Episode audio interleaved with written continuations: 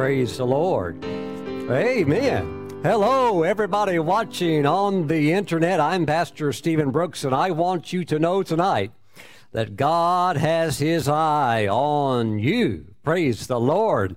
Can you say praise the Lord tonight? Hallelujah. Those in the studio audience, can you lift your hands and say praise the Lord? Amen. Glory to God. Have a seat and make yourself comfortable.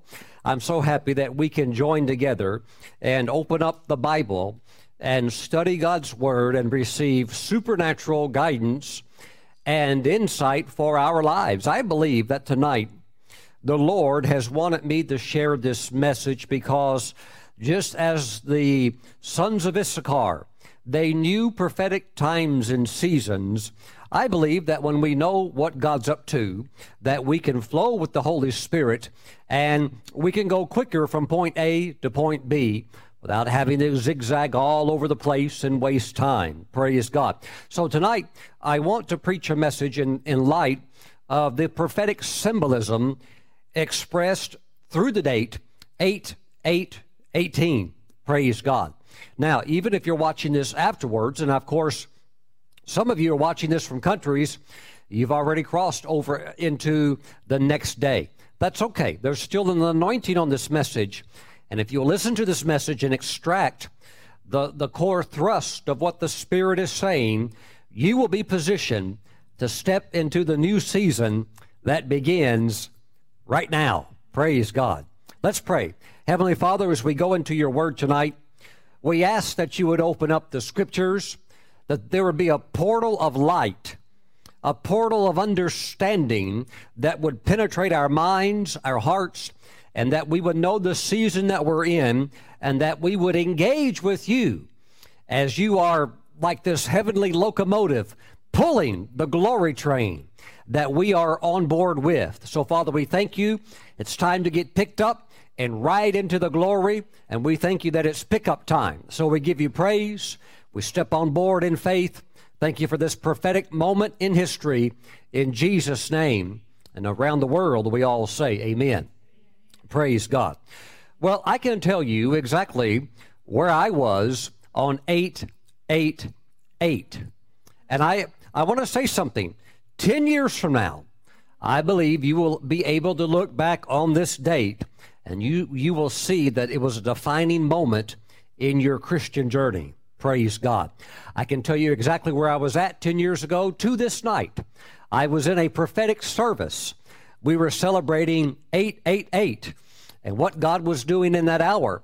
But oftentimes, God runs on 10 year time plans, okay? And things change, old things phase out, new things phase in, and you have to be ready for the next wave of glory. Can you say amen?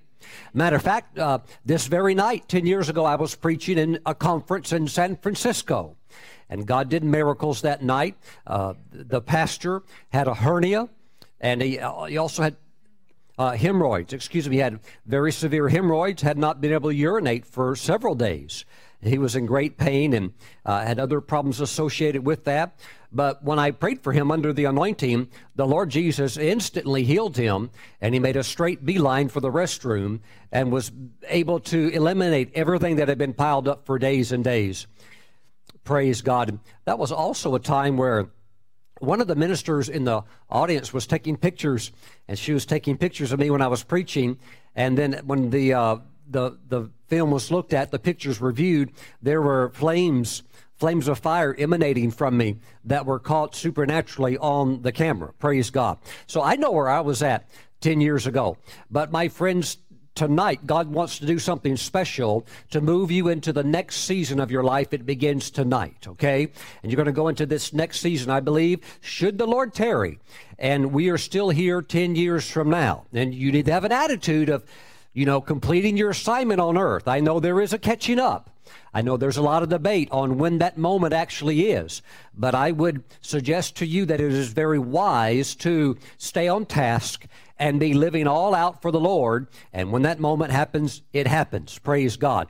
But up, up till that point, we have a lot to do, and God has a new season for you to step into. I want to talk tonight, particularly about the significance of 8 8 18 what it means in the eyes of God, what it means according to the biblical pattern. So I want to share with you a little bit of biblical understanding about numbers in the Bible. They're not there just to take up space. They're not there to just record historical information, although they do that. They do give us facts and details and things along that line.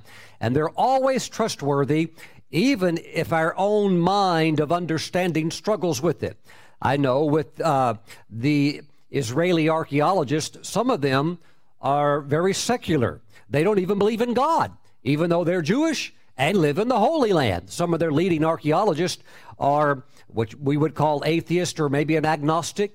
And so when they read certain scriptures about uh, such as uh, Sennacherib's army of 185,000 coming against Jerusalem. And it looks like Jerusalem's going to be destroyed. But that night, God sent one angel, and that angel walked through the camp and killed 185,000 of their most able men. They woke up the next morning, those that were still alive, their dead bodies all over the place. And so, you know, if you were to ask those archaeologists, uh, who are skeptical about all of that because all the other evidence in, in the stories line up.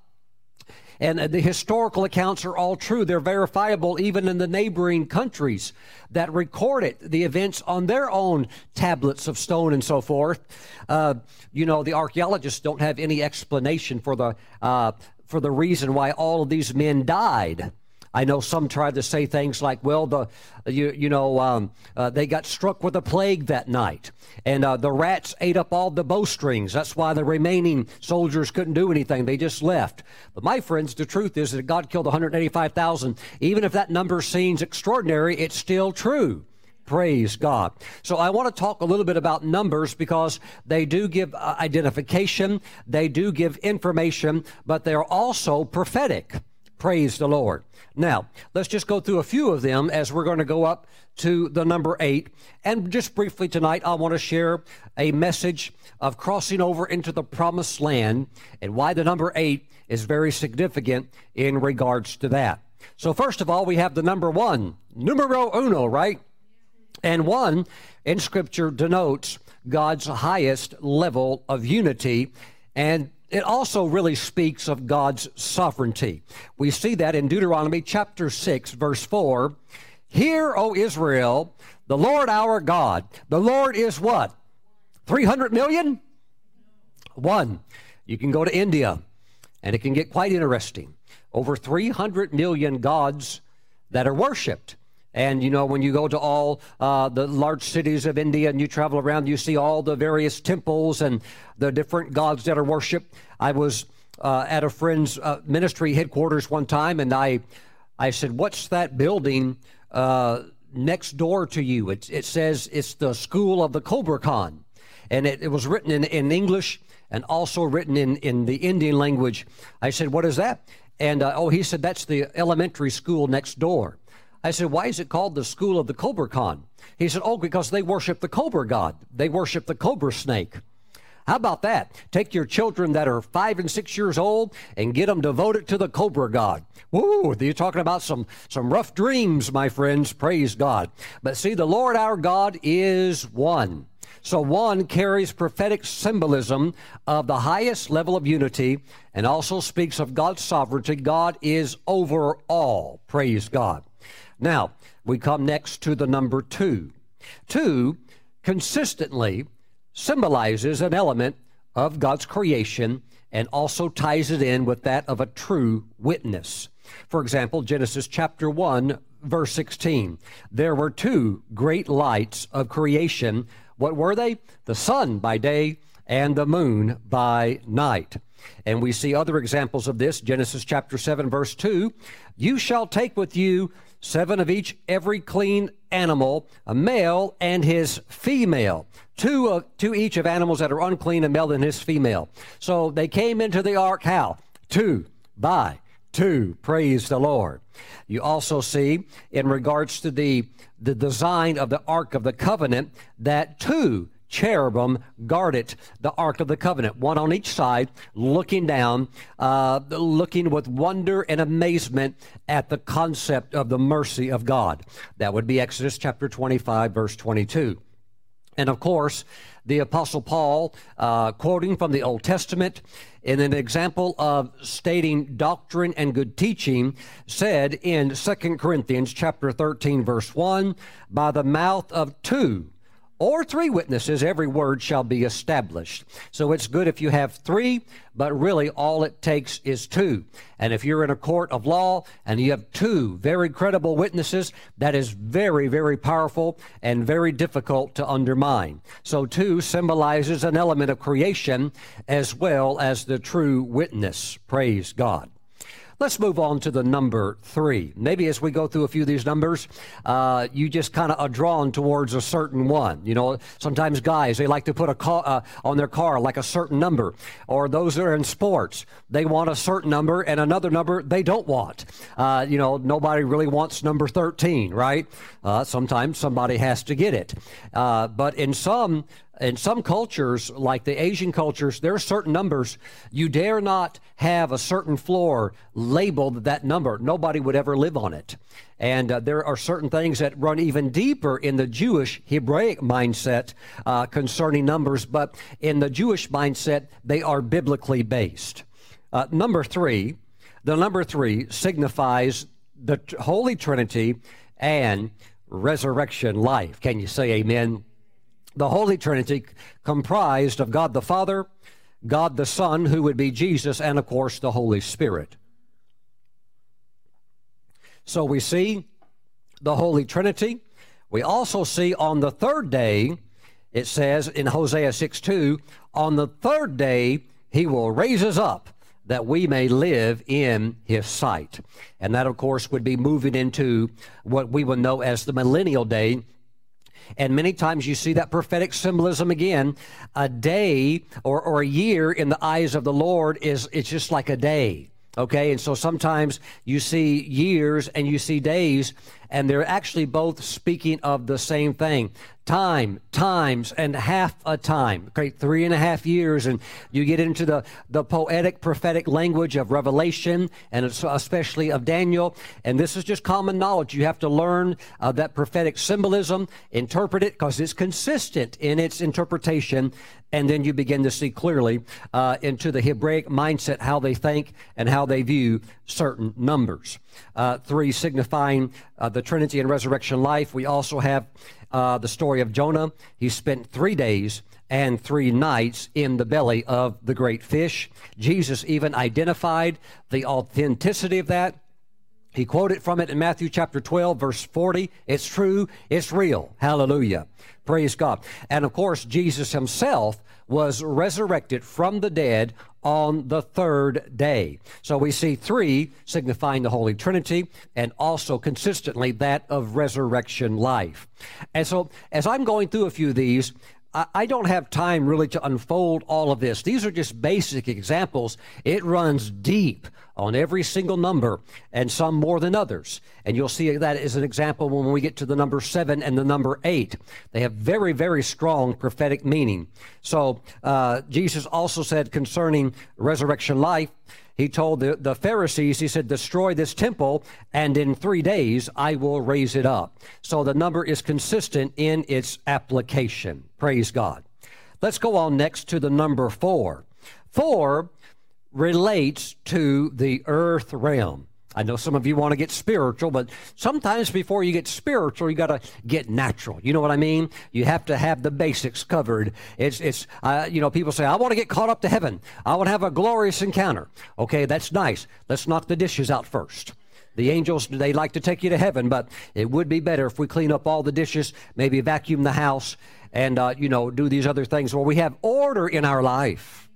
Mm, praise God. That's one of the traits of the apostolic is that it puts things in order. Paul told Timothy, when I come, I'll put things in order. And that was consistent with the apostolic ministry, bringing in divine order, not, not legalism, but you have to have structural order or you have chaos. You also see order in government. If we don't have government, everything is, is goes crazy. And you never want to live in a nation or a country where you're constantly having coups overthrows of the nation, uh, wild militias, you know, lawlessness in the streets. We thank God for divine order and things relating to the earth realm so that we have a peaceable life. So, four relates to the earth realm. The earth has four seasons winter, spring, summer, and fall. We all have our uh, favorite uh, season in that, but we thank God we've got four. There are also four primary directions north, south, where else? East and west. Praise God. And we also have four gospels that of Matthew, Mark, Luke, and John. And then we have the great parable, the granddaddy of all the parables, which gave the four types of the soil of a person's heart, where the seed of the Word of God is sown, and uh, whatever that condition is, greatly affects the outcome of that seed, whether it uh, just never produces or produces a great harvest, some being 30, others 60, and the one we aim for, the 100 fold return. So, four relates to what realm? The heavenly realm or the earth realm? It relates to the earth realm. Praise God. Now, the number five, I, I've always liked the number five. I even remember when I was five years old, and Sesame Street would come on, and all the puppets would sing about five. Boy, that was big on five. Praise God. I, I have to be honest, I, I, still like it today. I don't sing along with the puppets anymore, uh, but I, I do like the number five. And five is consistently associated with grace. Praise the Lord. You see in the book of Leviticus, Leviticus meaning pertaining to the Levites or the rules for those in the servants, uh, the service at the temple, and also for the priestly ministry, that the five Levitical offerings are laid out, and you see grace carried through the shedding of blood in each one. The fruit, the first fruits, all of those types of things. You also have the first five books of the Bible, and while they do contain the law of God, it also reveals the grace, the love, and the mercy of God as well. Praise God. Uh, David used five smooth stones to defeat Goliath. The grace of God giving you the strength to overcome any giant in your life.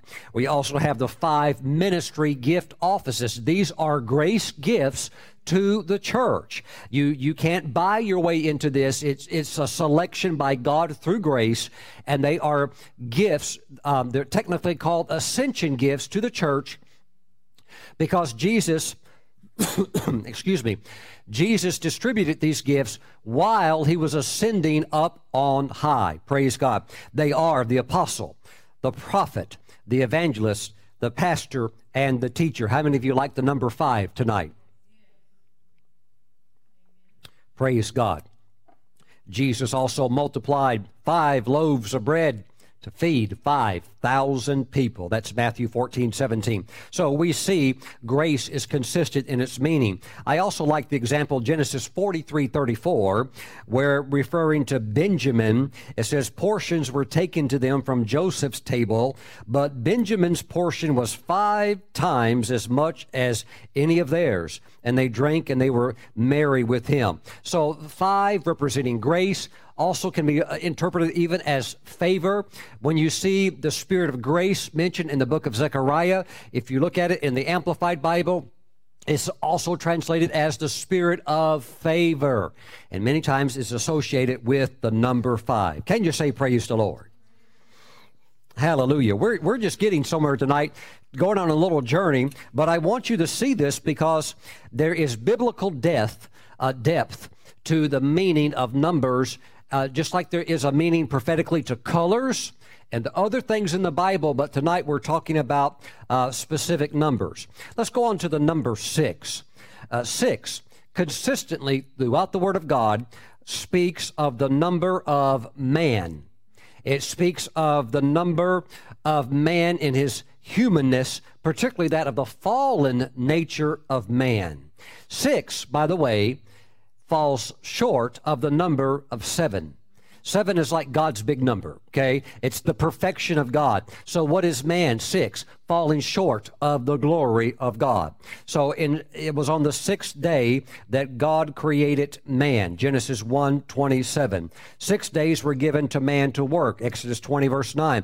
Six generations of Cain's descendants. Six years a servant had to work before he could be set free. Six times Jesus was accused of being demon possessed. Six times Jesus was asked to give a sign to prove himself. That was a very, you know, ungodly thing to have asked him to do. Six New Testament references to people practicing sorcery or divination. Okay? And it's important to also understand that 666 is a number that is representative of what we could call the unholy Trinity.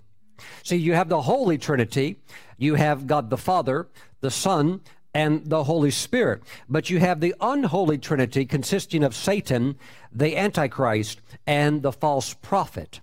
And that is, that is produced through the 666 system. The number specifically, though, is assigned to a person, and it tells you in Revelation that wisdom is to find out who it's referring to.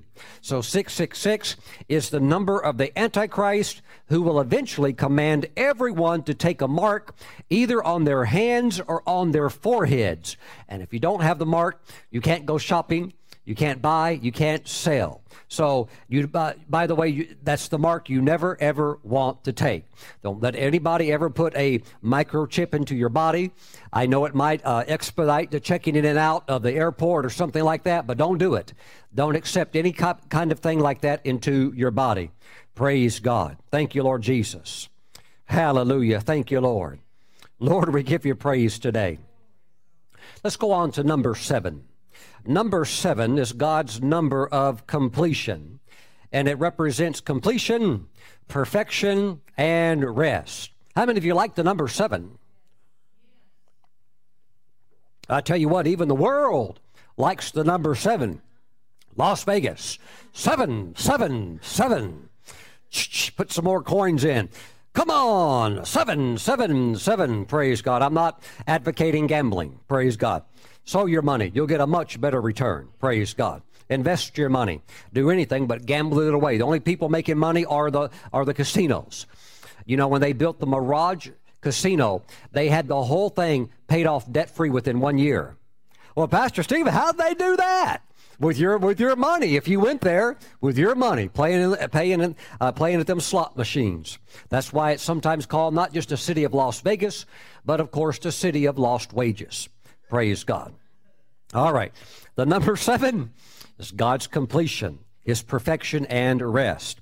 On the seventh day of creation, it was completed, so God rested. You, all, you also have seven great land masses which form the complete earth. Most geologists and those who study uh, the, the, the structure of the world understand that there most likely was, at one time, a supercontinent that they called Pangea. They're not sure what caused it to break up or how it began to split apart, but it basically began to split apart into severed, uh, excuse me, seven major components. And if you ever have seen supercomputer simulation, that if you take the jigsaw puzzles and the little bitty islands that are scattered all over the place and you form it all back into one giant landmass, it, they all begin to fit back together like a great puzzle. And uh, that's because today we now have seven I really believe it got broken up during Noah's flood when the fountains of the great deep erupted and everything was poured down from the heavens, all the rain. There was earthquakes and all kinds of going uh, stuff going on. So what took place is that it just broke up the supercontinent. Then we were left with seven large land masses that we know today. Now, we also have seven great bodies of water that form one complete ocean. A lot of people don't know this, but the Pacific and the Atlantic, although they're on various sides of, of America, it's still one global ocean. One, one giant ocean, the Mediterranean, and you take it and just put them all together, they're all interconnected.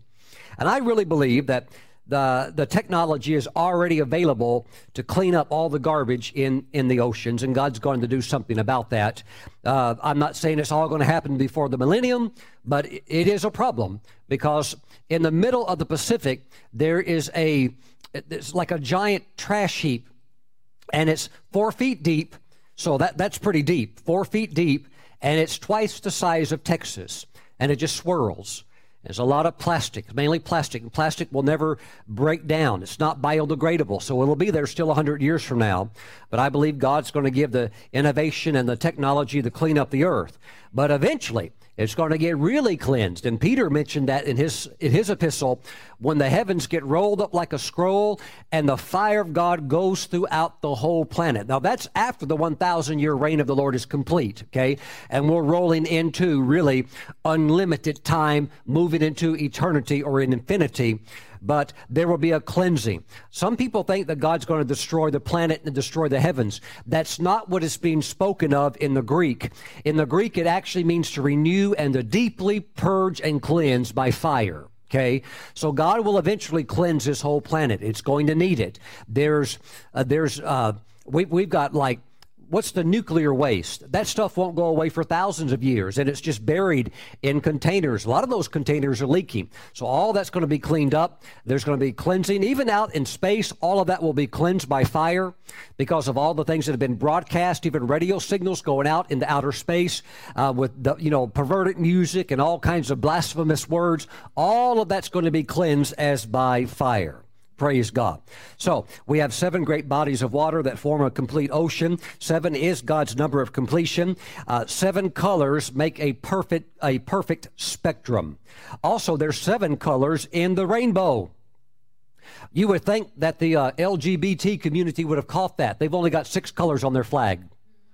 It's a counterfeit. Everything the devil does is, uh, of God is counterfeit. There'll be a little bit of truth in there, but is counterfeit. And the man in San Francisco that uh, was the guy that came up with this flag uh, probably wanted a different flag, but uh, there was, uh, who was it, the Freemasons? They had a young children's division for the Freemasons, I think for the girls. And so the only uh, flag he could find was a whole bunch of their flags that they couldn't sell. So he bought a whole bunch of their flags and made it the national flag for the LGBT community. But I, I, just need to let you know it's inaccurate. It's wrong. I think it's so funny. It's, it's not even, well, we have the rainbows. I said, well, no, that's not the rainbow.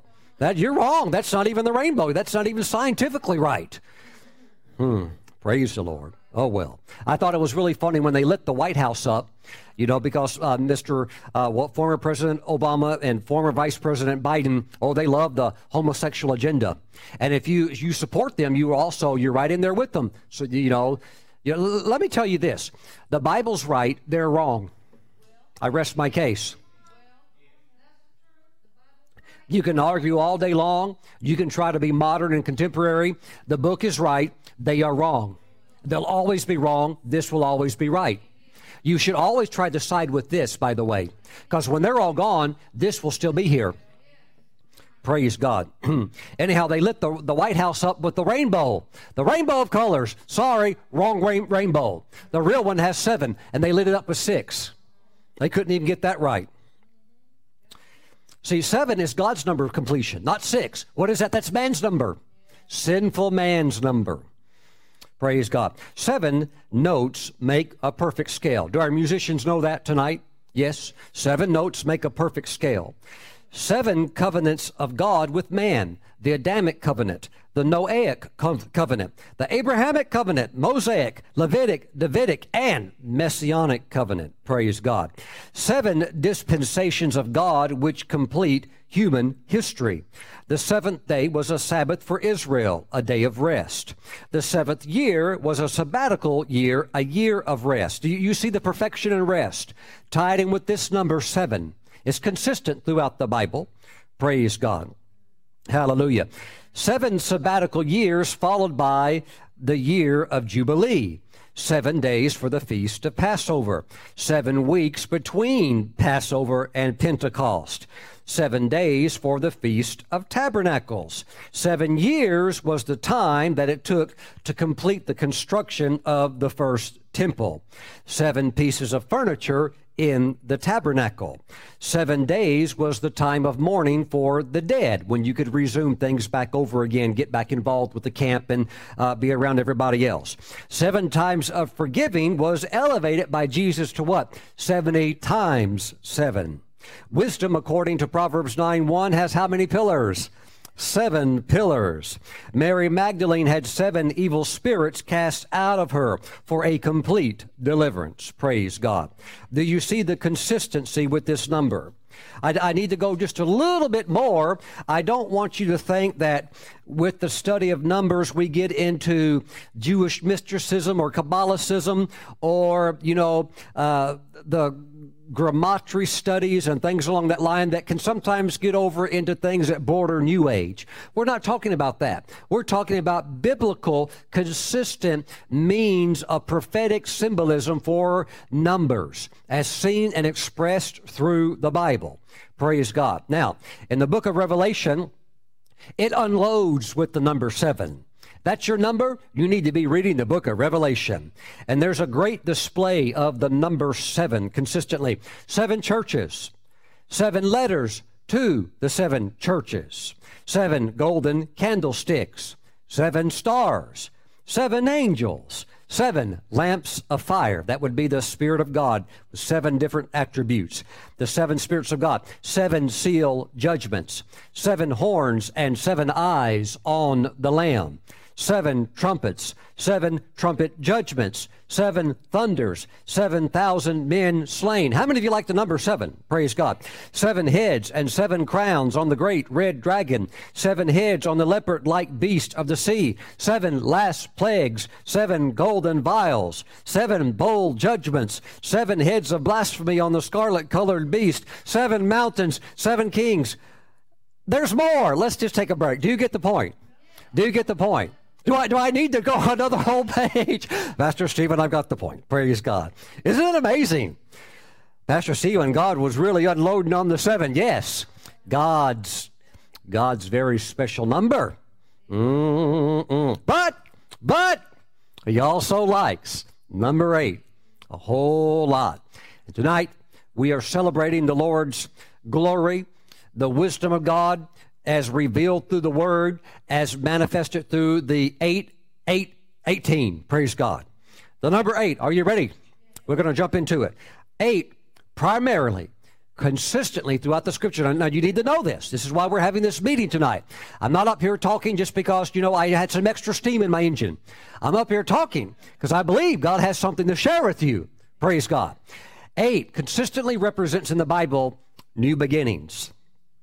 Something new is going to be released in your life tonight that is from the Lord and it's really, really good.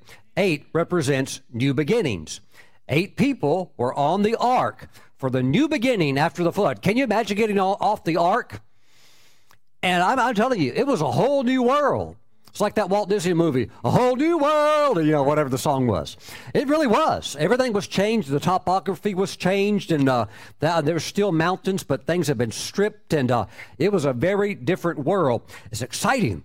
Eight people were on the ark for the new beginning after the flood. Eight Beatitudes taught by Jesus at the famous Sermon on the Mount as recorded in Matthew 5, 3 through 11. The eighth day starts the week over again. The eighth note on a piano starts the scale over again. And if you get the grand scale piano, how many keys does it have? 88. Hallelujah. Glory to God. Mm-hmm. I like it. I like it. Thank you, Lord Jesus. On the eighth day, a male child was circumcised according to the Mosaic law. On the eighth day, the firstborn son was to be given to Jehovah. And the, the, the Lord also said, Do not delay in doing this. It must be done on the eighth day. The eighth day was the day of consecration of Aaron and his sons as priests. That would be Leviticus 9. Eight covenants God made with Abraham. Eight people were resurrected in the Bible, not including the Lord and the saints who rose at that time. Okay, so it's consistent. The eighth son of Jesse was David, who became the new thing in Israel. Woo, they're probably ready to say, We're ready for a new thing. And the Bible says, Don't ever speak down of your leaders. So they, they, they were probably saying, Lord, thank you for Saul. But Lord, we're ready for a new thing. Lord, we're ready to get some leadership in here. Saul, he, he did the best he could, but see, Saul was man's choice. David, number eight, God's choice. Mm. Thank you, Lord Jesus. The second king, but the eighth son. That was God's choice, and what a difference he made. Praise God.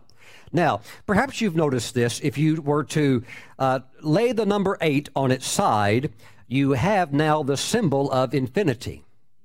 You have the symbol of unending eternity. Have you ever stopped to think that you're going to live forever?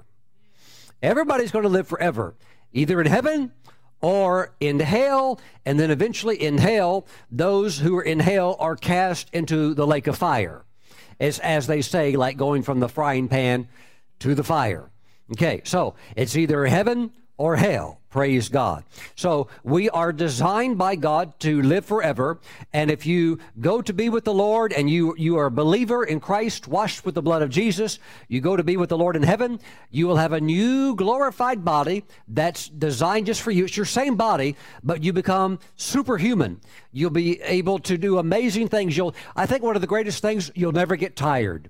You will never, ever feel fatigue, ever. It's not like it's 10 o'clock at night in heaven, you have to go to sleep. No, you, know, you won't ever need to sleep. There are times for repose. There are times for uh, meditation. There are times for quiet moments. But hey, there's always something going on. Praise God. It's going to be glorious. But those who are raised up to also to eternal damnation, who are taken out of hell and who are judged at the white throne judgment, will then be thrown into the lake that burns with fire and brimstone for all eternity and their bodies will be designed to endure that torture and that ceaseless punishment forever. Mm, boy, I tell you, in the denomination I grew up, those preachers in the denomination I grew up, they were literal hell, fire, and brimstone preachers. They'd scare the daylights out of you. We had one preacher, boy, he could preach, and by the time he was done, you're like, oh, dear God, I will repent of everything. Even I repented 10 minutes ago. I'm going to repent all over again. Boy, they, they could just lay it on thick. And I remember one time this one preacher, he came in there, you know, no smile, scowl. And I, I'm not saying I agree with all of that. You know, you don't want to beat people over the head. And, um, and it's the kindness of God that leads to repentance. But you do need to tell people the truth. I mean, if the bridge is out and they're driving as fast as they can down the road, you know they're going to go off the, the edge. You need to tell them the bridge is out. And you would be you would not love them if you did not tell them. You have to tell the people it's either heaven or hell. Praise God. I remember this one preacher. He was up there preaching away, and and uh, then he got he got very stoic. And he said, "I want you to think about the realm of eternity." We're all going to live forever. Then he began to describe the planet Earth. With the he gave the diameter of the Earth, how many miles it is around. I can't remember. I think it's like 27,000 miles. That if you were to get out and start walking and walk all the way around it, no telling how long it'd take you to walk it, but it's about 27,000 miles. You come around, you made one loop, right? And so then he began to reduce it from a man walking it to a little ant. And he said, How long would it take the ant to walk all around the planet? You know, me and my brothers are sitting there thinking, well, that, that would probably take a thousand, a hundred thousand years. And, you know, everybody in the church, the gears are turning. Oh, that took a long time for that little ant to walk all the way around the planet and to end up back where he started from. He said, now, he said, what if the, the, the little ant kept walking and walking until he began to wear a little tread in the earth? You know, if you walk over something over and over, it gets a little path. What if you begin to get a little path in the earth? But instead of the earth being made out of dirt and rock, whatever it is, he said, let's say that the whole earth is made out of a solid ball of steel all the way through. And it's solid steel.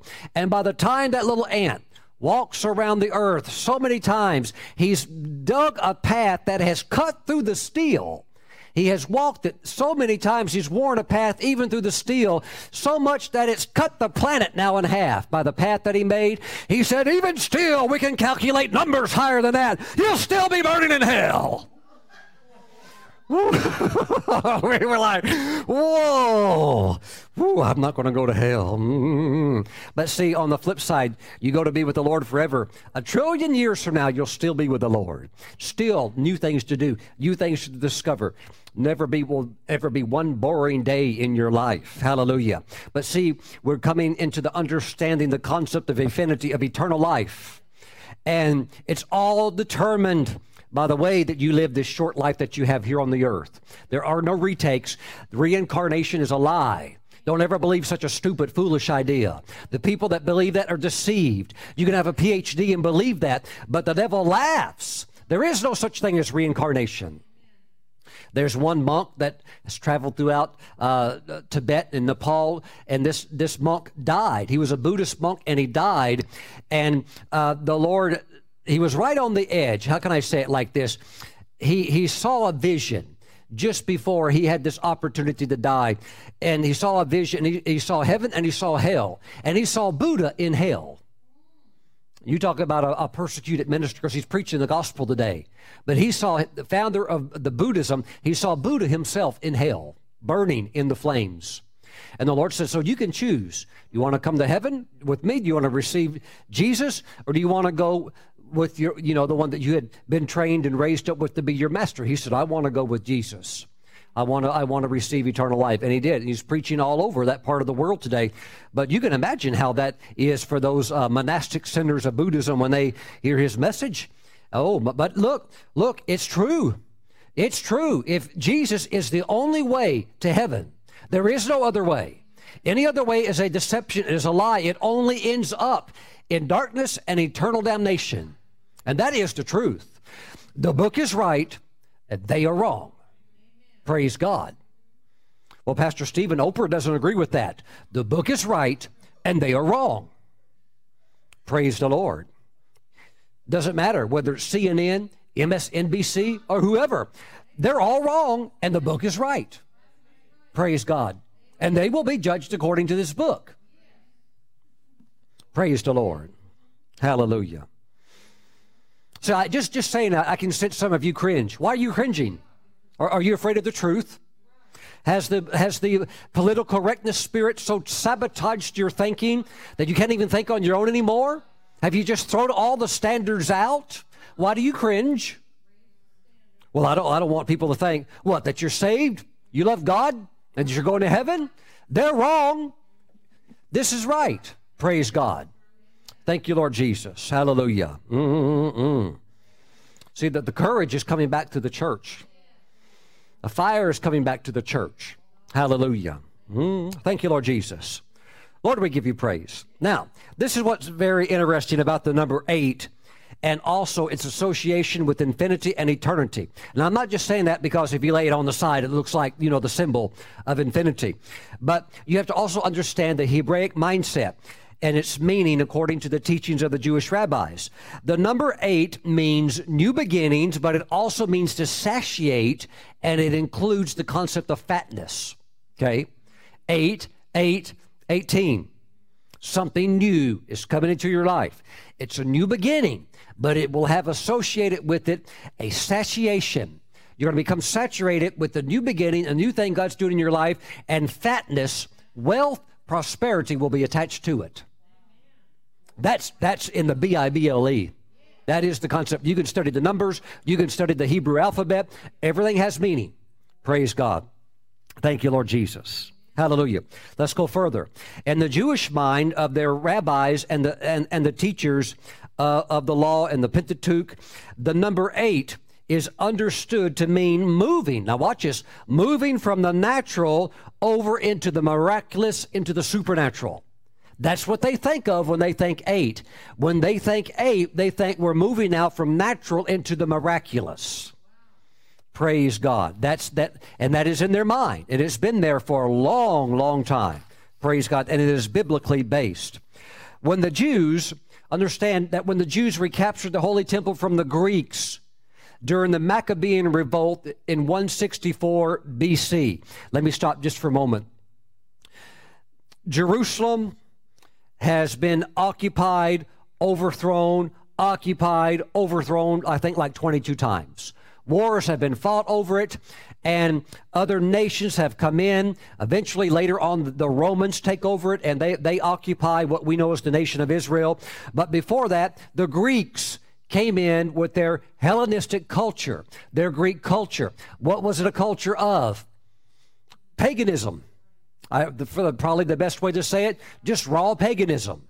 And they began under the Greek culture with the strength of their army and the strength of their financial empire, they began to spread Greek culture all throughout the world. And they began to take it into Egypt and into the Middle East, into the area that we know as the, the nation of Israel. And they began to occupy the Holy Land of Israel and they began to say, Now that we have occupied you, you're going to begin to do things our way instead of the ways of Genesis, Exodus, Leviticus, Numbers, and Deuteronomy. That, that was nice, but no more of that. We have our ideas, we have our concepts, and we're going to force them on you.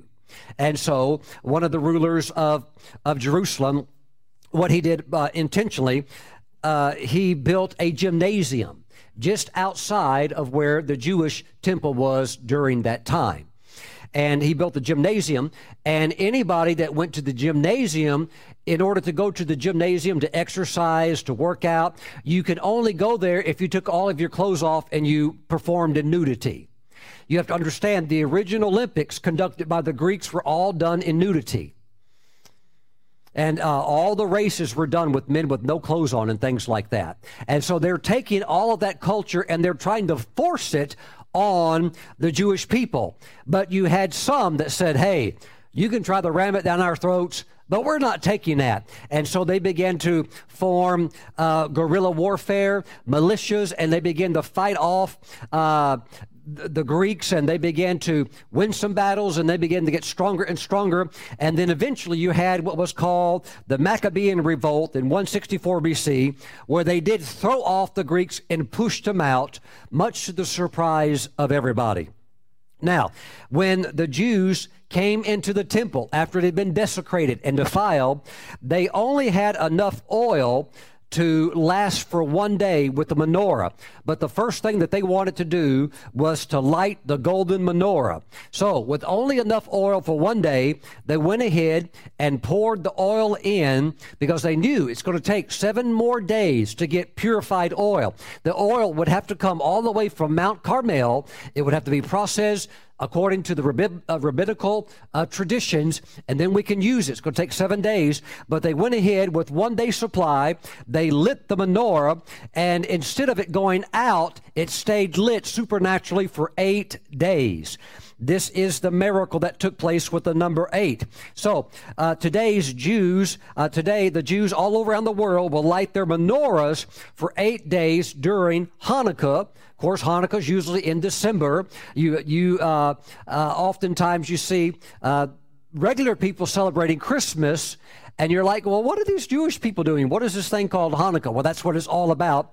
It's about the Maccabean revolt, their win against the Greeks and the lighting of the menorah and how it stayed lit by the miracle power of God for eight days when there was only enough oil for one day. Praise God. So you have to understand the number eight for them means miracle. Okay, they start thinking with eight, miracle. The menorah not going out, staying lit, eight days. They start thinking miracle. The oil lasting supernaturally eight days represents the number eight in its association with miracles in the ancient understanding of the Jewish people. Praise God. So I believe that at this moment, tonight, we are in a divine opportunity on 8 8 2018 for us to step into a season of a new beginning that God has already ordered for your life, and He wants to release it over your life tonight. As I said earlier, I knew exactly where I was 10 years ago on 8 8 8.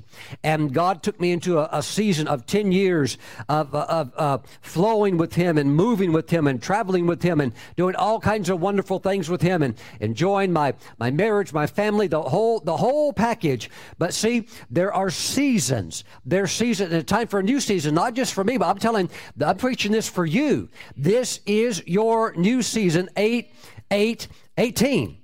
Praise God. And I believe that 10 years from now, should the Lord tarry, you'll be able to look back and see that you moved into a new season on this very night. Praise God. So I just briefly want to talk to you about your new thing, okay? And I want you to know what to expect and also uh, how, by faith, you can step into it. Are you ready? Praise God. Praise the Lord. Isaiah chapter 43, verse 18 and 19. Do not remember the former things, nor consider the things of old. Okay, so I want to say something. Your old season is over. Just say bye bye. Well, Pastor Stephen, it's not New Year's.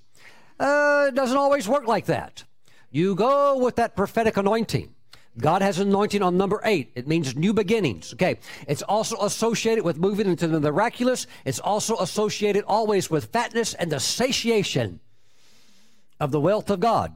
Praise God. Do not remember the former things. Why? God's got something better for you. Are you ready to go into it? Nor consider the things of old. Behold, I will do a new thing. I'm here tonight to announce your new thing. Woo! I don't know what it is, but God does, but I know it's coming to you. That's why I'm here tonight to tell you about it, to tell you to be looking for it and to get ready for it. Behold, I will do. God said, I will do.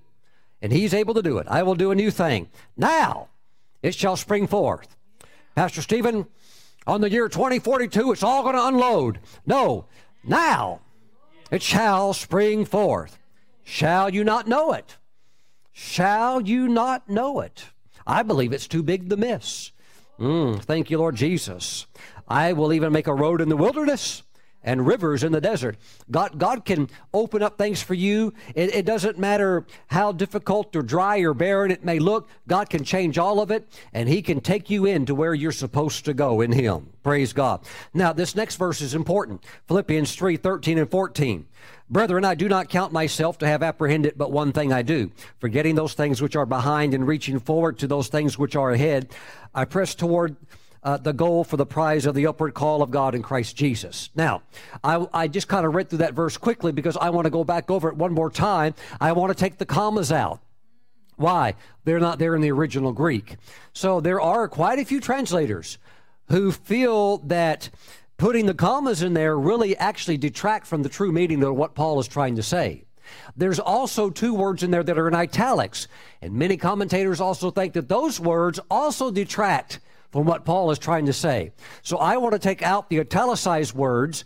Remember, if it's in italics, it is not there in the original language. It's only put there with the hope of trying to help us grasp the context of what's being said. Sometimes it really helps. Sometimes, though, it probably would have been better to have not put it in there. So let's take out the italics, let's take out the commas, and read it one more time. Paul said, Brethren, I do not count myself to apprehend it, but one thing. Okay. He said, I've apprehended one thing. What is it? Forgetting those things which are behind. You've got to forget them. And that's one thing that Paul apprehended. He caught the revelation. I've got to let go of my past. And he look, he had a past that needed to be let go of, and the, the the the, guilt, the remorse. But you know what? It's water under the bridge. You can't do anything about it. So in Christ, your sins are washed away, and God cleanses your conscience, and you're washed clean. My friends, you've got to let it go. Praise God. Well, so and so brings it up to me. Well, maybe you need some new friends, get in some new environments, praise God. And the Lord will help you with that. But Paul said, This one thing I have apprehended, and that's forgetting those things which are behind reaching forward to those things which are ahead. And I'm telling you that you need to reach forward because your new season is here. Eight, eight, 18. Praise God, it's here. Now, I'm telling you, it's here right now. Praise God. Okay, so expect to move into the new supernaturally with the fatness associated with it from the Lord. Now, number two, uh, this is very important. Expect for your silent years to be fulfilled and for your primary purpose to now be commenced. Okay, now I want to say it one more time. Expect for your silent years to be fulfilled your silent years to be completed, it's a wrap. And for your primary purpose to be commenced, beginning now. Say it starts right now. Okay, so what, what do you mean, Pastor Stephen, by silent years? Silent years are years that God calls it, from his perspective, dress rehearsal. Okay, is it real? Well, we're not going to say it's not real, but it's not the main thing. You've got to go through the dress rehearsals because it makes you comfortable, it makes you prepared, it makes you knowledgeable of the real thing when it's time for that. Does that make sense? And I'm not saying it's practice, but in some ways it is. It is. And if you're on God's plan, you're on God's path, He will take you through that. Why? What is the purpose of silent years? In one word, development. Okay, it's development that you need spiritually, it's the development that you need mentally, it is the growth of maturity that is irreplaceable. You cannot skip over this. You cannot go around it. You have to grow in wisdom and favor with God and man. Okay? So what we see is that we see the birth of Jesus. We have it recorded in the Bible. We know about his infancy, about his birth. We know about Herod trying to kill him. We know about the the uh, the the magi, the wise men coming from the east. We have some interesting information, and then we also see him even up to the age of twelve, uh, asking questions at the temple. But after the age of twelve, what happens? He goes silent, and the scripture records go silent. And it, when, when it's the next time we we see Jesus come forth. He comes out of the silent years at what age? At the age of 30. Okay. Now, he went into the silent years at what age? At 12. He came out of the silent years at what age? 30. What's 30 minus 12? 18. 8, 8, 18.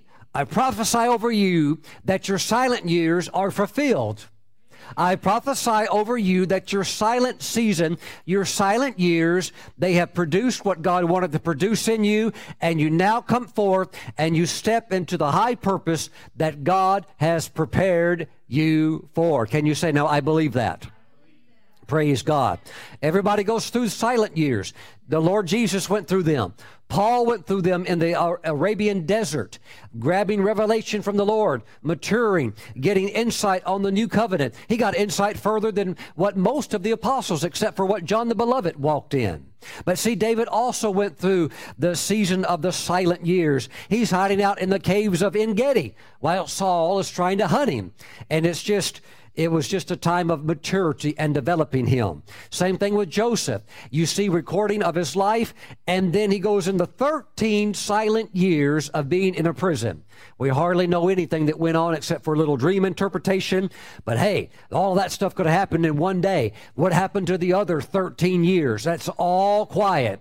Well, we want to know. Inquiring minds want to know. You don't need to know. It was for their benefit. And we don't need to know all the things that go on in our own development, yours or mine, but it's for a purpose. And you know, when you look at it, you say, God, you did a work. Hallelujah. You, you did a work. Praise God. And these are things that we all need, but you need to understand that season eventually comes to fulfillment. It's ended, and you now step out on the platform that God has prepared you for. So I say to you that your silent years are over and that you're stepping forth. Now, look, this is for the church.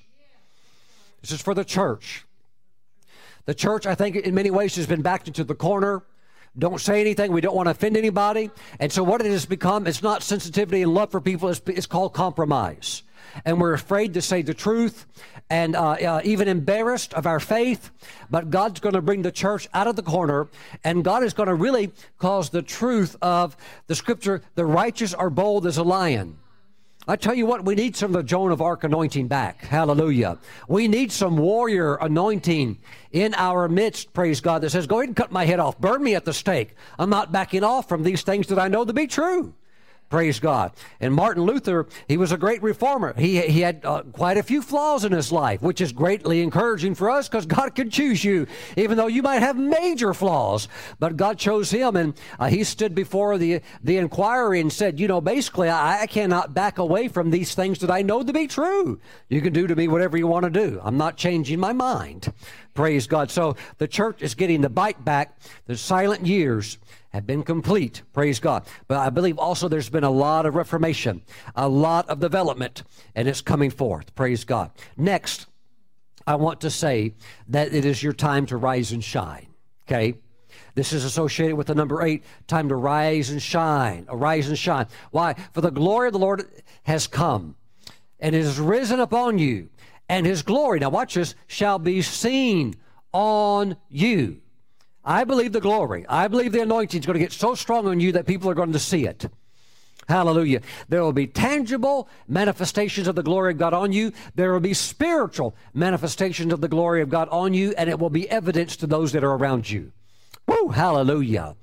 I believe that churches will be on fire, houses where people live that are godly will be on fire, and there will be quite a distinct difference between that which is of darkness and that which is of light. But the light is where the blessing's at, where the glory is at, and where the goodness is at. So it's time to rise and shine.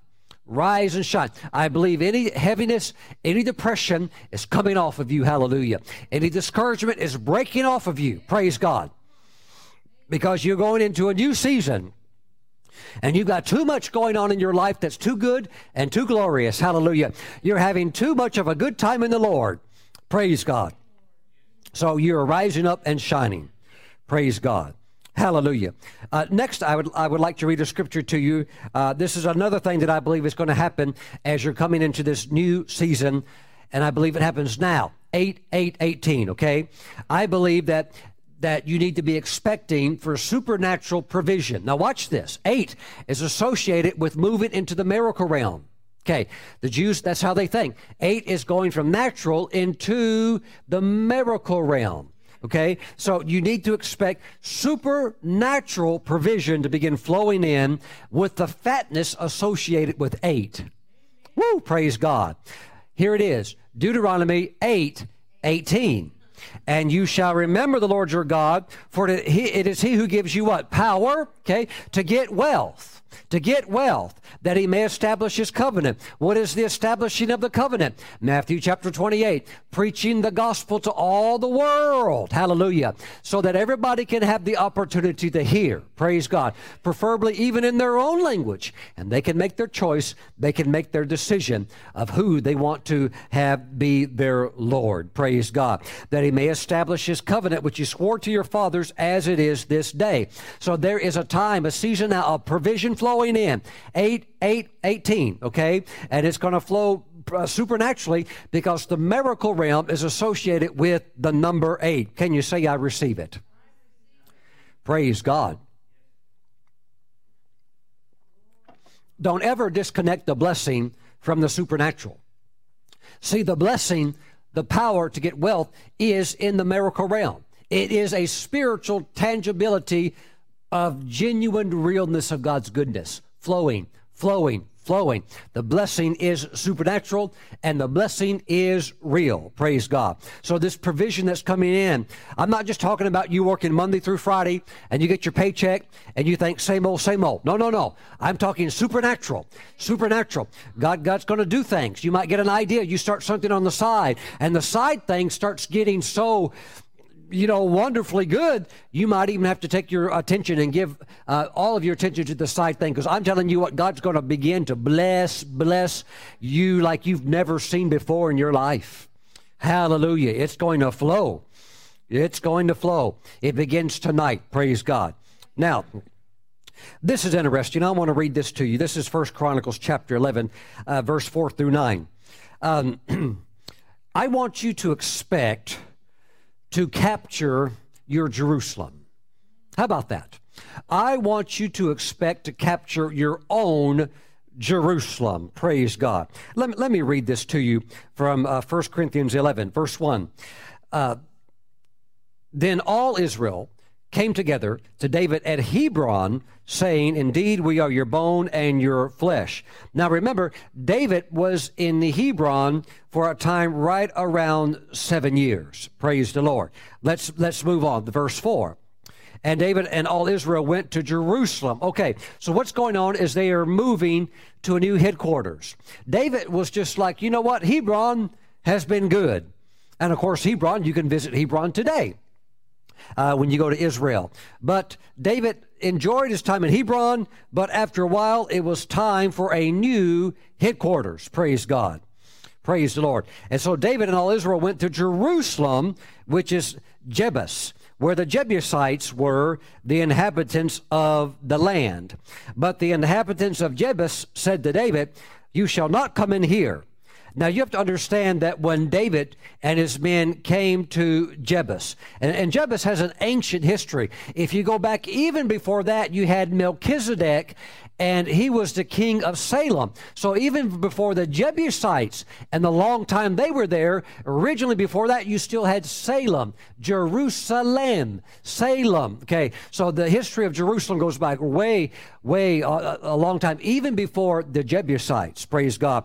But they said, You're not going to ever, ever take this city because when David and his men arrived and looked up at Jebus, or what we know today as Jerusalem, back in that day, the, the walls that the Jebusites had built, the archaeologists said the walls were 150 feet tall and you have drop off valley on each side. So it did look impregnable. And it did look like there's no way anybody's going to get this, which is why David's gears are turning, thinking, wow, I sure would like to have that place. That place could be the future headquarters of the nation of Israel. And by the way, it is. It, uh, Jerusalem is the eternal capital of Israel, which belongs to the Jewish people. Now, I know that one of the leaders of Hamas said, We are the ancient descendants of the children of the Jebusites. Absolute total baloney. There is no anthropologist, there is no archaeologist on a planet that believes that. There is absolutely no evidence of that. Matter of fact, the same person, the same jihadist who said that, also they recorded him speaking on Egyptian radio, and he said, I am a descendant of you. I am an Egyptian like you. But he gets on Western radio, Western TV, and says, We are the modern day Jebusite descendants. Absolute, total lie. My friends, the city of Jerusalem belongs to the Jews. David won it fair and square. And the Jews have had a continual presence there for thousands and thousands of years. Praise God. Now, let's continue on with the story. Uh, verse 5 But the inhabitants of Jebus said to David, You shall not come in here. Nevertheless, David took the stronghold of Zion, that is the city of David. Now, David said, Whoever attacks the Jebusites shall, first shall be chief and captain. And Joab, the son of Zeruiah, went up first and became chief. Then David dwelt in the stronghold. Therefore, they call it the city of David. By the way, the city of David is outside of what is known now today as modern Jerusalem. If you want to see the ancient Jerusalem, go to the city of David. There are some of the most major um, archaeological excavations taking place in the nation. They're taking place right there at the city of David. Now, it's important to understand that David took Jerusalem through three qualities. Number one, wisdom. David said, We need to go up the, the water shaft. They'll never think about that. I mean, I'm telling you, that's an idea from God. God give you one idea of wisdom, and you're like, I know how to do it. This this can work. We need to do this. But see, even with the wisdom of God flowing, somebody's going to have to climb up that water shaft. What does that mean? It means not only must we have wisdom in order to get our Jerusalem, but we must also have bravery. We must have courage. Why? Because when you pop out of the water shaft, they, they could have heard you coming. They, they could ram a spear through you as soon as you pop up out of there. We, we don't know what's going to happen. There, there could be a fierce battle on the inside of the city. But they took it by such surprise. They, they, they came up uh, and they just overran them and they captured it just like that. So they had wisdom working for them. They had bravery and courage working for them, but they also had faith. Why do you have to have faith? Because there is no guarantee really how this is going to work out. You know, uh, except when you have the times of thus saith the Lord, right? But I don't see a thus saith the Lord. I just see David thinking, man, I think, I think God's in on this. This would be an amazing spot. Why? Because, because there's water there. And there's no other water anywhere else around that area. There's the Gihon Spring. And David is thinking, oh, this could be it. And it was it. And so they, they put it all on the line and they captured the city. And it took faith to do it. Praise the Lord. So I believe that when you walk in wisdom, when you walk in courage, and you use your faith to go forward, even if it looks like nothing's going to happen, but you're walking, you're walking in courage, you're walking in wisdom, I believe, I believe that you'll see yourself taking your Jerusalem. Woo, glory to God. Can you say yes? Thank you, Lord Jesus. So look, this is what I believe. I believe some of you businessmen and businesswomen, you need your own, you need your own office.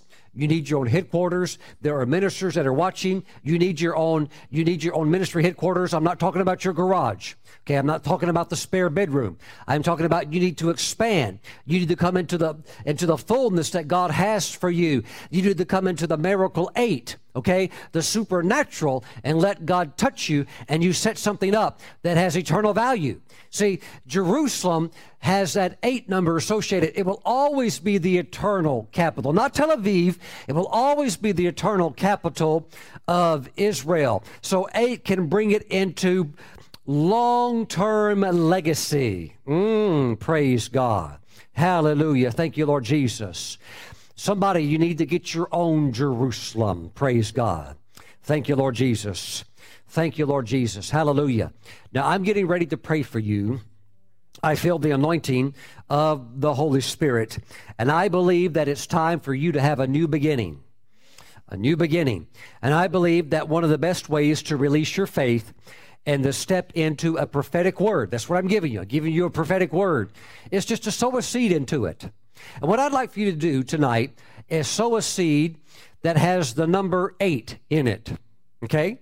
You could do eight, you could do eight, eight, you could do you could do any combination of eights that you want to, okay? And of course, the more eights that you put on it, the happier I'm going to be to receive your seed. Praise God.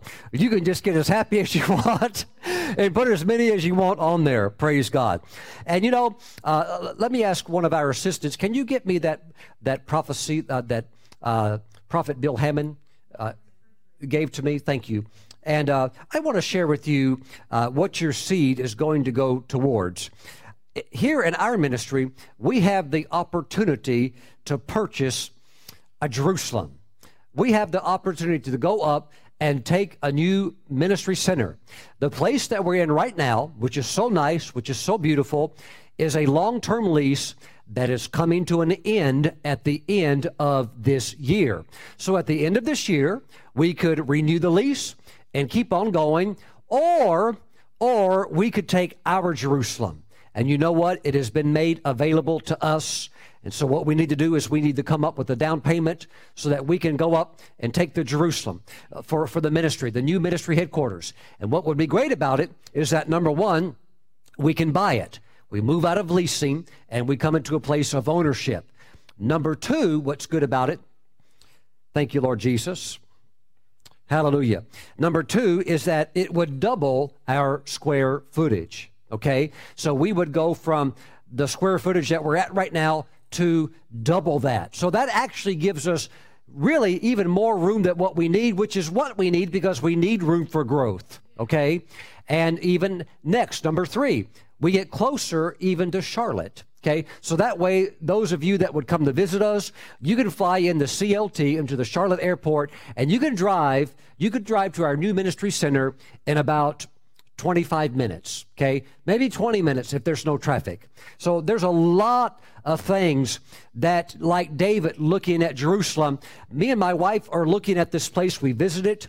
We have already uh, been in, in negotiations and so forth. We believe that we can capture this place for the glory of God and that it really would be the the dwelling place of this ministry, the Jerusalem of this ministry, um, as far as I see, as long as we're here on the planet. Praise God and it's somewhere that you could come and visit and be a part of the meetings. It's going to be something very, very special.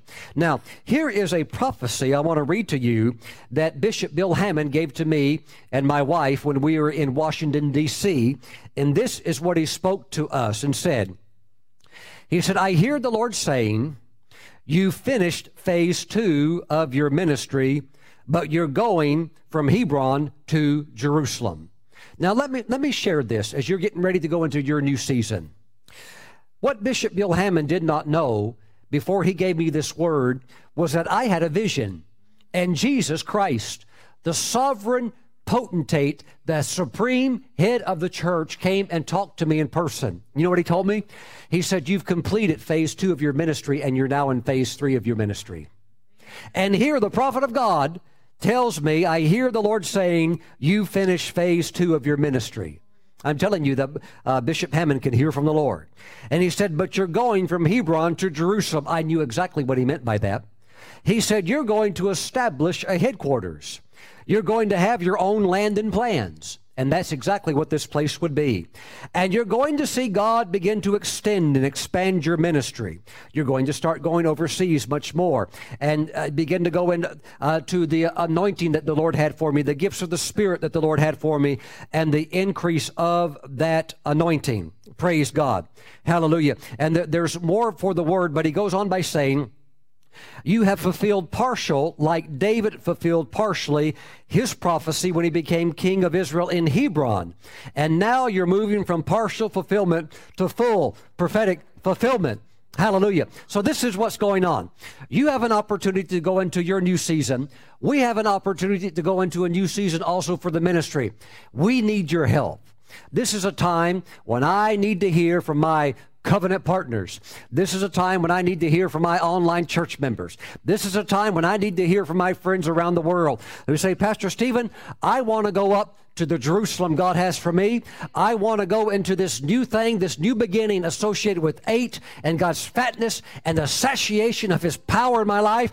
I want to go into it. So I want to help you go into yours. Praise God. And so I want to encourage you if you'll sow a seed, we will put it into the capture of our Jerusalem. Praise God. And you know, the best thing is I don't have to climb up a water shaft. Praise God. I don't have to get stabbed by a Jebusite. Praise God. But we do go forward in the wisdom of God. We've prayed much about it. We've sought the Lord.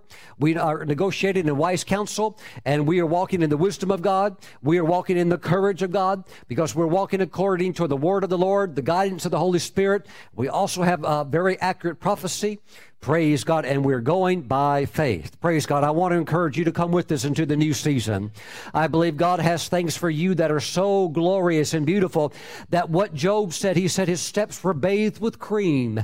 And I see the butter, the cream of God getting all over your feet, getting all over you. You're so beautiful in the Lord, so glorious in the, in the Lord that your face shines with the glory of God. Praise God. So I want to give you opportunity to touch the anointing of the new season. 8, 8, 18. Praise God. Even if you're watching this after this, the anointing's still on it. You can sow into it. Praise God. So I want to encourage you right now.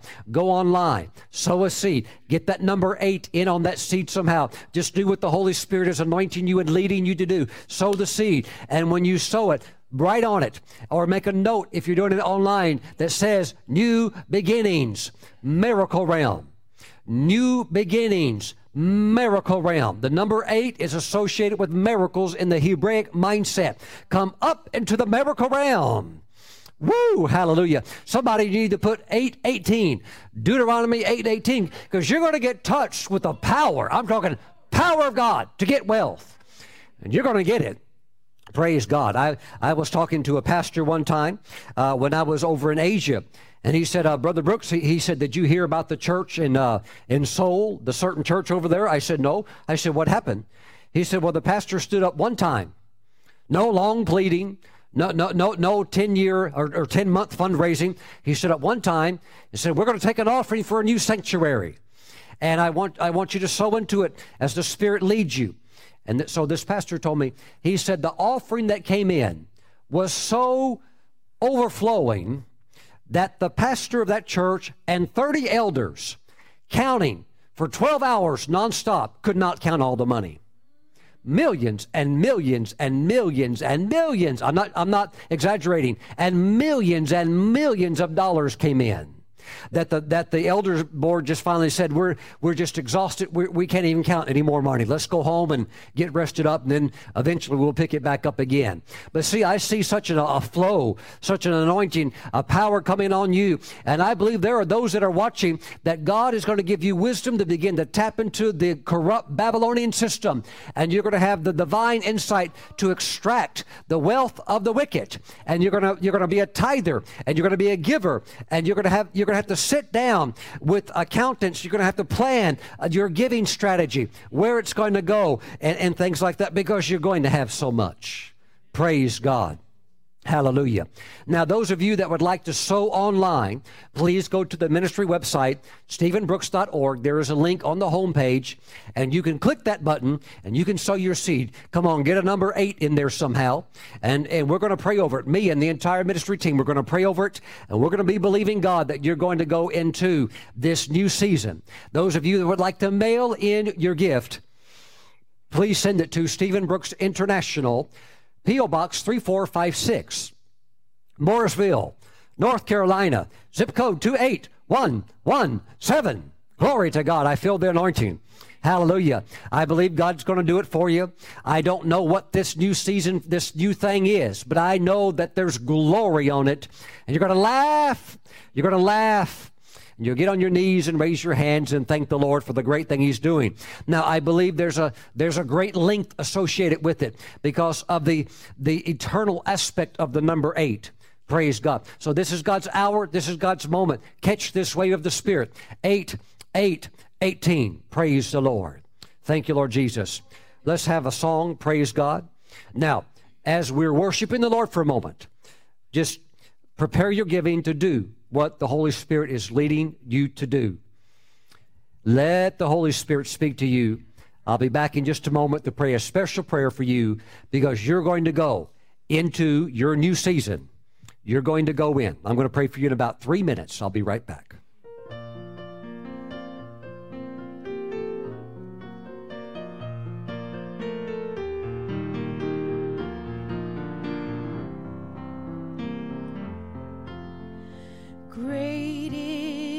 Thy faithfulness, O God, my Father. There is no shadow of turning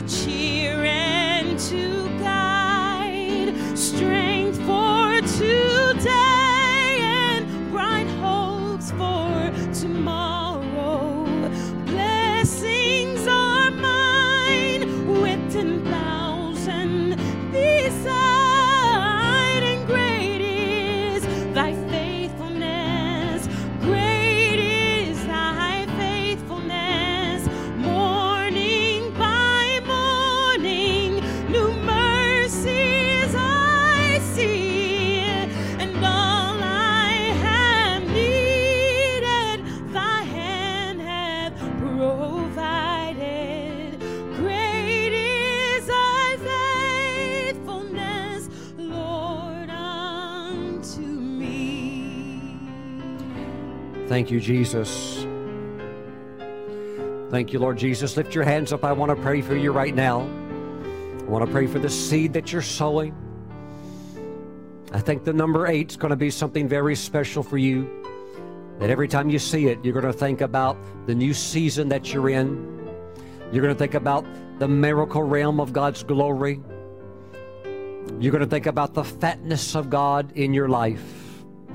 Now, Father God, everybody that's watching right now and sowing, I pray, Father God, that you would make streams in their desert. I ask that you would make a river in their dry places. Father God, let their life be made like the Garden of Eden. Let your beauty and your glory rise upon them. Let it be seen upon them, O God, for they are your children, the children of the Most High God. Thank you, Jesus.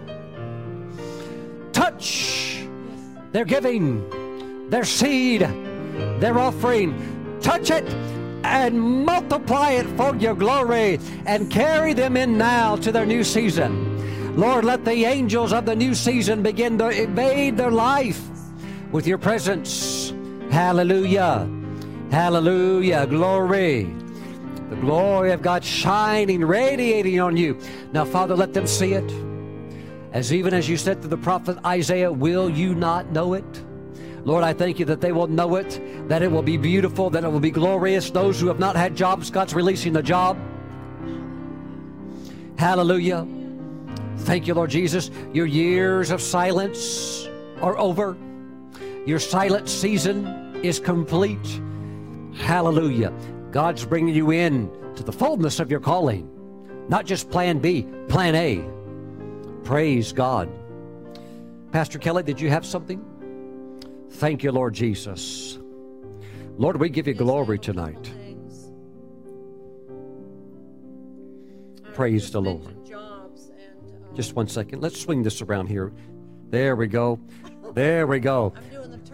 Amen. my new beginning. That's it. Mine Amen. and yours. Amen. I just want to bring uh, the scripture back again from Isaiah 43 19, where the Lord says, Behold. Mm. What and what does that mean? It means to watch and see. It means the Lord. We are actually going to see this new thing that God is doing. Uh, I will do a new thing. Now it shall spring forth. Not next week. Okay. Yes. Not last year. Not in two weeks. Not in one year. But right now. Right now. Right now. So right now, by faith, you have to enter your new season. You have to enter your new beginning by faith. We have a part to play in this. And it's going to be something so big that God says, Behold, watch and see. Yes. You're going to see it happen. So it's going to happen. And I I just hear the Lord saying it's going to be something that He's never done in your life before. Woo! Something It's a new new. thing, but something brand new. Mm. Maybe something you didn't even think of God is going to do in your life. Something you weren't even, you just couldn't even imagine it happening. God says, I'm going to do something for you, not your neighbor, not your sister, not Aunt Susie, but for you. Mm-hmm. I'm going to do something new for you. Watch it spring forth right now. And I just feel an anointing for jobs right now. Woo! I just sense the Lord is saying, I'm creating jobs even where there are no positions. Yes. I'm creating jobs for my people right now in Jesus' name. Right now, I lift up the ones, Father, you know who they are. There are some that their jobs are ending this week. In fact, I know one whose job will be over on Friday. But I just hear the Lord saying, This is my plan. Yes. This is my perfect plan for you. I have a better place for you. So just take it by faith. I have a new season for you, a new job, a new position that's even greater than it was before. And for the other ones that are looking for new jobs right now, put your faith out there right now. And I say, fill out applications. Uh, go places where you think that you would never be able to work and fill out those applications. Yes. I just see applications coming from the bottom going to the top, and yours will be placed on the top. They will look at yours first, and it may have been on the bottom, but for some reason, God is going to cause these people to look at your application first. Hmm. You may not even qualify. There's other people that are more qualified than you, but God is saying it's time for you to enter your new season. Yes. It's a fresh new start for you in Jesus' name. So I just prophesy new jobs right now for God's people. New jobs, new positions, new wages, new salaries. I just thank you, Lord, for commissions and bonuses coming upon your people right now in Jesus' name. I thank you, Father, for those new jobs. And I also want to just again point out uh, Deuteronomy 8:18 that is it is the Lord that gives us the power to get wealth. So we just want to keep in mind that it's Him Yes. that gives us the power. And why does He do that? He does that to establish His covenant. Amen. upon the earth. So there's a reason why he's doing it. He's establishing a covenant with us. Amen. Absolutely. Praise God. Amen. So, my friends, I just want you to be mindful of the miracle anointing. We're not here talking about, you know, just working more hours a week. We're talking about God's miracle blessing. This is this is what the Jewish people knew, even through Hanukkah, with the with the menorah being lit supernaturally for eight days. God's going to do miracles in your life. Praise God. So, Father, we just thank you. What you've done tonight, we seal it by your Spirit. We thank you, Father God, that the new thing is coming forth in their life and it's glorious, it's beautiful. We praise you, Father, in the name of Jesus. Hallelujah. Somebody's uh, child is going to get a four year paid scholarship at a major university. And I don't always recommend some universities because of their, uh, you know, godless agenda, but there are some places that the students need to go. If you're going to be in medical, you have to go through certain things and God will protect you and shield you. But you have to get certain type of training and qualification. Praise God. So God's going to send uh, some through certain doors, and God's going to even cause it to be paid for and be provided for. Praise God. Thank you, Father God, in Jesus' name. Thank you, Lord Jesus. Some of you are looking for a $100,000 job, but God's going to give you a job that pays $250,000. Lord, we give you praise. And that is a word for somebody that's watching right now. Lord, we give you praise. Freedom in Jesus' name. Here right now, uh, contracts, and there's an, indiv- an individual that's about to sign a contract, and I hear the Lord saying, "Sign the contract." I am for that contract. Sign the contract, and you know who you are. Praise in God. Jesus' name. Thank you, Father. Hallelujah. Sign the contract. Go up and take your Jerusalem. Thank you, Father God, in Jesus' name. Glory to God. Hallelujah. There's just an anointing, so we're just hanging out in the Spirit. Hallelujah. That's what's nice about the internet. We have all the time we want, right?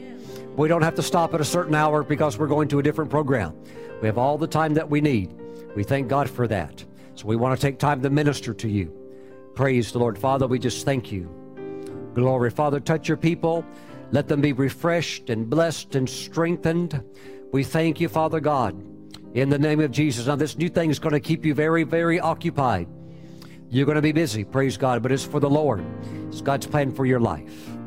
Hallelujah. Amen. One more time, lift your hands. Father, we thank you for that anointing. Thank you for that anointing. We give you all the praise. Father, we want to celebrate the Lord Jesus. We want to take communion together. I want to ask you right now go grab some communion, grab some unleavened bread, some grape juice. Those that are in the uh, live audience, go ahead and take the, uh, the communion and hold that. Father, we give you praise. Father, we thank you for the bread and the juice. We consecrate it. It's now holy and set apart unto you. It is now the flesh and the blood of our Savior. Hallelujah. Father, we thank you as we partake the Lord's body. that it's a divine mystery, but somehow we're all the body. And that when we receive this, we choose to walk in love and forgiveness towards others. Oh, Father, we thank you for Jesus. We thank you for his wisdom, his, his strategy, that his victory is ours. So right now we just proclaim his death and thank you for his power. In his name, amen. Let's receive the body of Christ.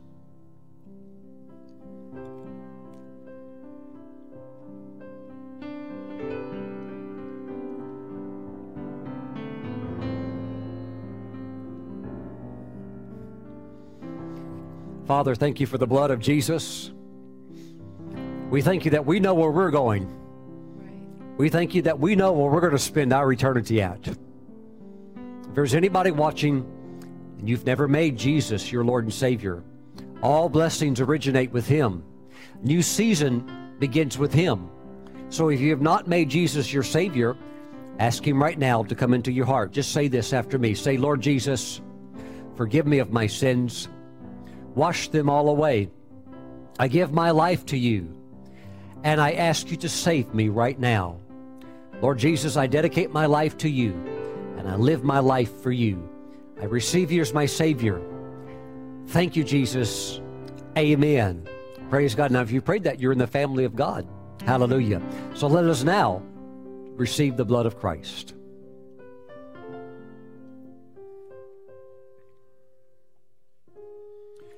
Praise the Lord. Your silent season is over. Praise God. Hallelujah. Get your shout back.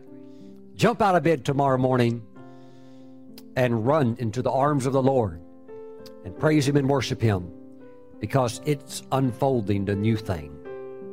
Now, Father, we thank you for all that you've done, and it's all because of Jesus. Father, bless your people. Let them have good sleep tonight. Speak to them through dreams, visions, revelations from on high. We thank you, Father God, that your glory is arising upon us. We give you all the praise. We thank you, Father, that Jesus is coming back soon and he's going to do a great work in the church. We bless you in Jesus' name. Amen. My friends, thanks for watching tonight. Let's go out with a song of thanksgiving, and I'll see you back again real soon. Till then, step into your new season. Bye bye. Celebrate, Jesus, celebrate. Celebrate, Jesus, celebrate. Celebrate, Jesus, celebrate. Celebrate, Jesus, celebrate. Is risen, for he is risen. He is risen, and he lives forevermore. And he is risen. Jesus is